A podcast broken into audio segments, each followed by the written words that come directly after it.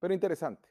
Los habitantes de municipios que colindan con la frontera entre México y Estados Unidos conocen mejor que nadie la diferencia entre echar o cargar gasolina cruzando esa línea imaginaria, esta barrera o muro de la ignominia que nos divide, en especial los estados de la frontera norte.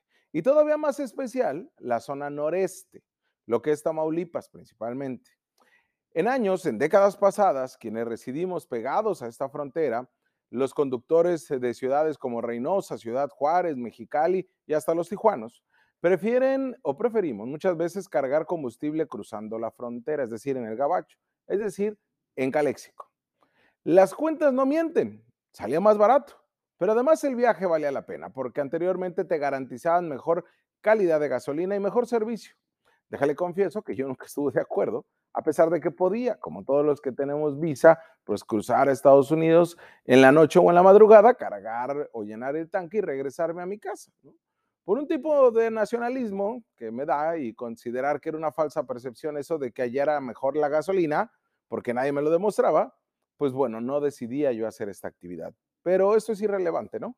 La realidad de este editorial es que cientos de residentes fronterizos mexas acudían a llenar su tanque a ciudades allende la frontera en Estados Unidos. Pero ahora todo cambió.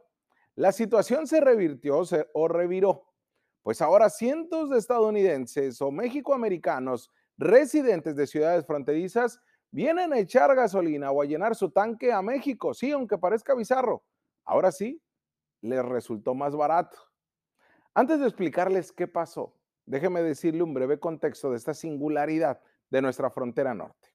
Pues estamos hablando de la región con la mayor capacidad de refinación de combustibles en el mundo, ¿eh? Y esta se ubica en las costas del Golfo de México. Por ejemplo, un litro producido en esta zona, de la zona noreste de nuestro país, puede llegar al territorio nacional en menos de 8 pesos, toda la producción. El promedio del precio que pagan los automovilistas en el país vecino se ubica en 12 pesos. Este, ah, este, gracias, Mario, gracias. Gracias a usted que también me dijo salud, pero bueno, eh, se ubica en 12 pesos, ¿no?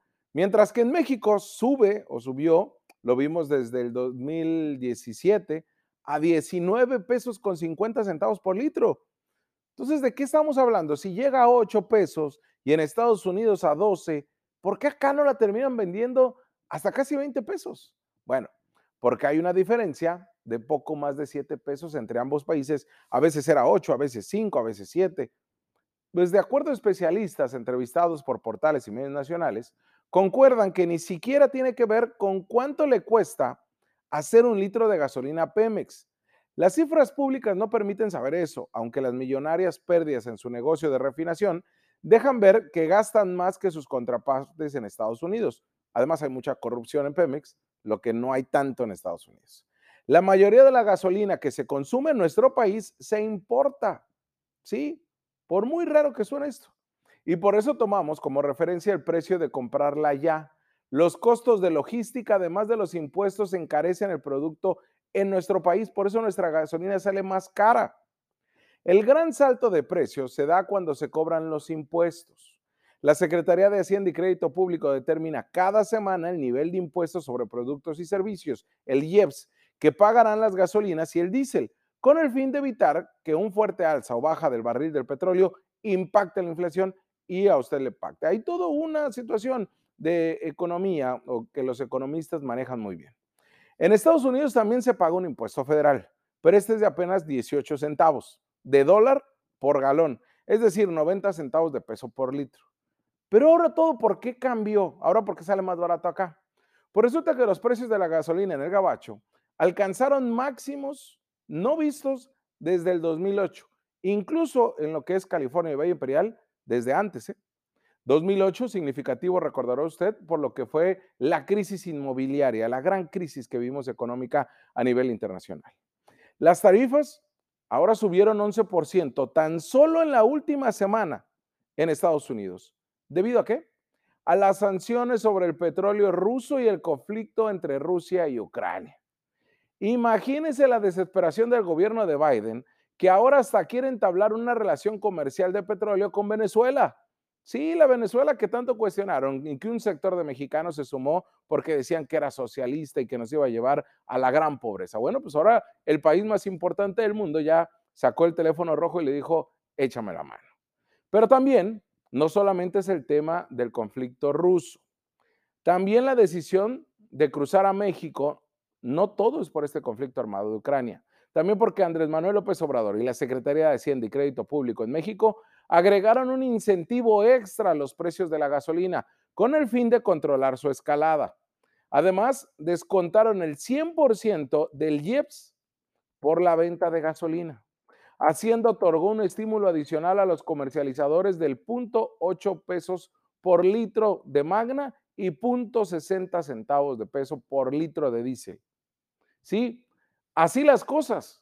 El precio de la gasolina, por ejemplo, en el Valle Imperial, alcanzó un récord absoluto con un valor medio de 5 dólares, 5.4 dólares por galón. 5 dólares por galón, según ya lo informó la Asociación de Automovilistas del Condado Imperial. Se dijo que el precio de la gasolina llegó a un nivel no visto en 14 años. Pues ahora resultó al revés. Y ahora todos los gabachos reprochan a su gobierno por su intervención blanda en el conflicto armado con Rusia y terminaron agradeciendo a AMLO.